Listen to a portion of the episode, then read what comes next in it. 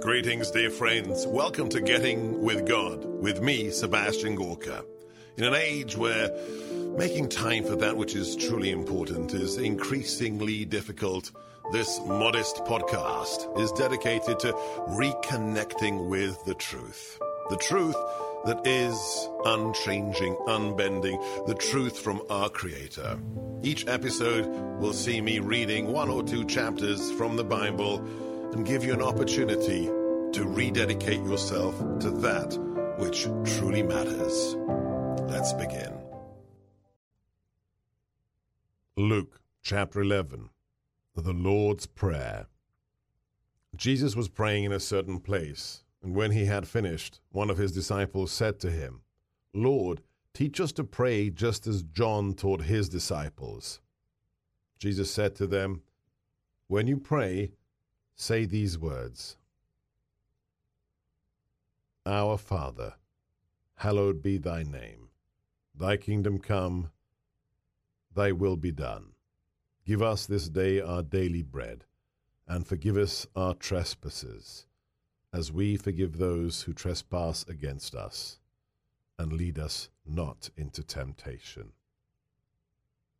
Jesus also said to them, Suppose one of you has a friend to whom he goes at midnight and says, Friend, lend me three loaves of bread, for a friend of mine has arrived at my home from a journey, and I have nothing to offer him. And he says in reply from within, Do not bother me. The door has already been locked, and my children and I are already in bed. I cannot get up to give you anything. I tell you, if he does not get up to give him the loaves because of their friendship, he will get up to give him whatever he needs because of his persistence. And I tell you, ask and you shall receive, seek and you will find, knock and the door will be opened for you. For everyone who asks shall receive, and the one who seeks shall find, and to the one who knocks the door will be opened. What father among you would hand his son a snake when he asks for a fish, or hand him a scorpion when he asks for an egg? And you, then, who are wicked, know how to give good gifts to your children. How much more will the Father in heaven give the Holy Spirit to those who ask him for it? Jesus was driving out a demon that was mute. And when the demon had gone out, the mute person spoke, and the crowds were amazed. Some of them said, By the power of Beelzebub, the prince of demons, he drives out demons. Others, to test Jesus, asked him for a sign from heaven. But he knew their thoughts, and he said to them, Every kingdom divided against itself will be laid waste and house will fall against house. If Satan is divided against himself, how will his kingdom stand? For you say that it is by Beelzebub that I drive out demons. If I, then, drive out demons by Beelzebub, by whom do your own people drive them out? Therefore, they will be your judges. But if it is by the finger of God that I drive out demons, then the kingdom of God has come upon you. When a strong man, fully armed, guards his palace, his possessions are safe. But when one stronger than he attacks and overcomes him, he takes away the armor on which he relied and distributes the spoils. Whoever is not with me is against me and whoever does not gather with me scatters. When an unclean spirit goes out from someone, it roams through arid regions searching for rest. But finding none, it says, I shall return to my home from whence I came. But upon returning, it finds it swept clean and put in order. Then it goes and brings back seven other spirits more wicked than itself, who move in and dwell there. And the last condition of that person is worse than the first.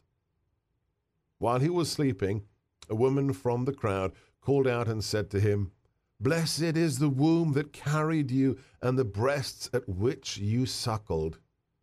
Jesus replied, Rather, blessed are those who hear the word of God and observe that word.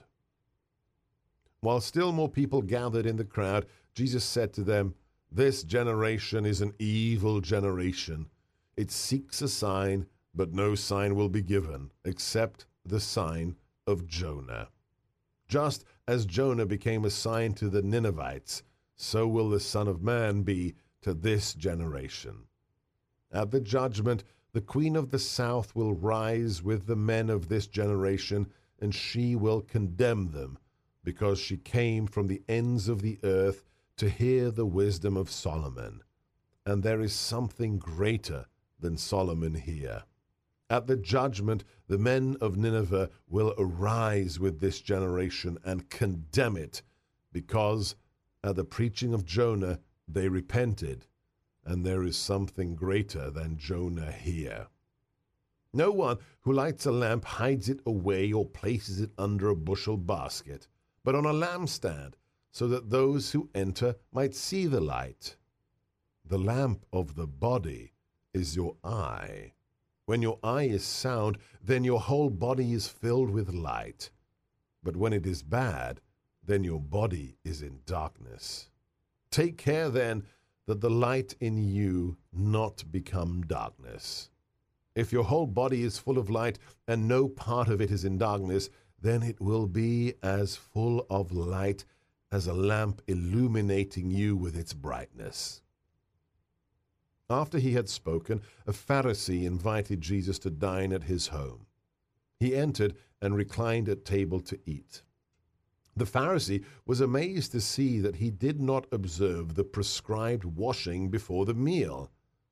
The Lord said to him, Oh, you Pharisees, although you cleanse the outside of the cup and the dish, inside you are filled with plunder and evil.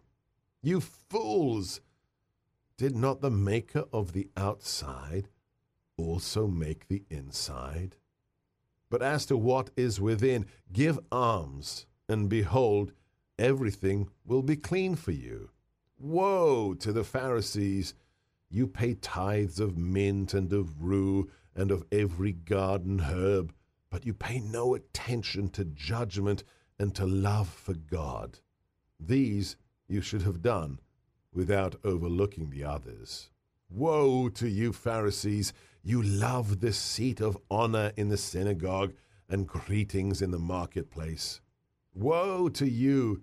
You are like unseen graves over which people unknowingly walk. Then one of the scholars of the law said to Jesus in reply, Teacher, by saying this, you are insulting us too. Jesus replied, Woe also to you, scholars of the law! You impose on people burdens hard to carry, but you yourselves do not lift one finger to touch them. Woe to you! You build the memorials of the prophets whom your ancestors killed. Consequently, you bear witness and give consent to the deeds of your ancestors, for they killed them, and you do the building. Therefore, the wisdom of God said, I will send to them prophets and apostles. Some of them they will kill and persecute, in order that this generation might be charged with the blood of the prophets shed since the foundation of the world.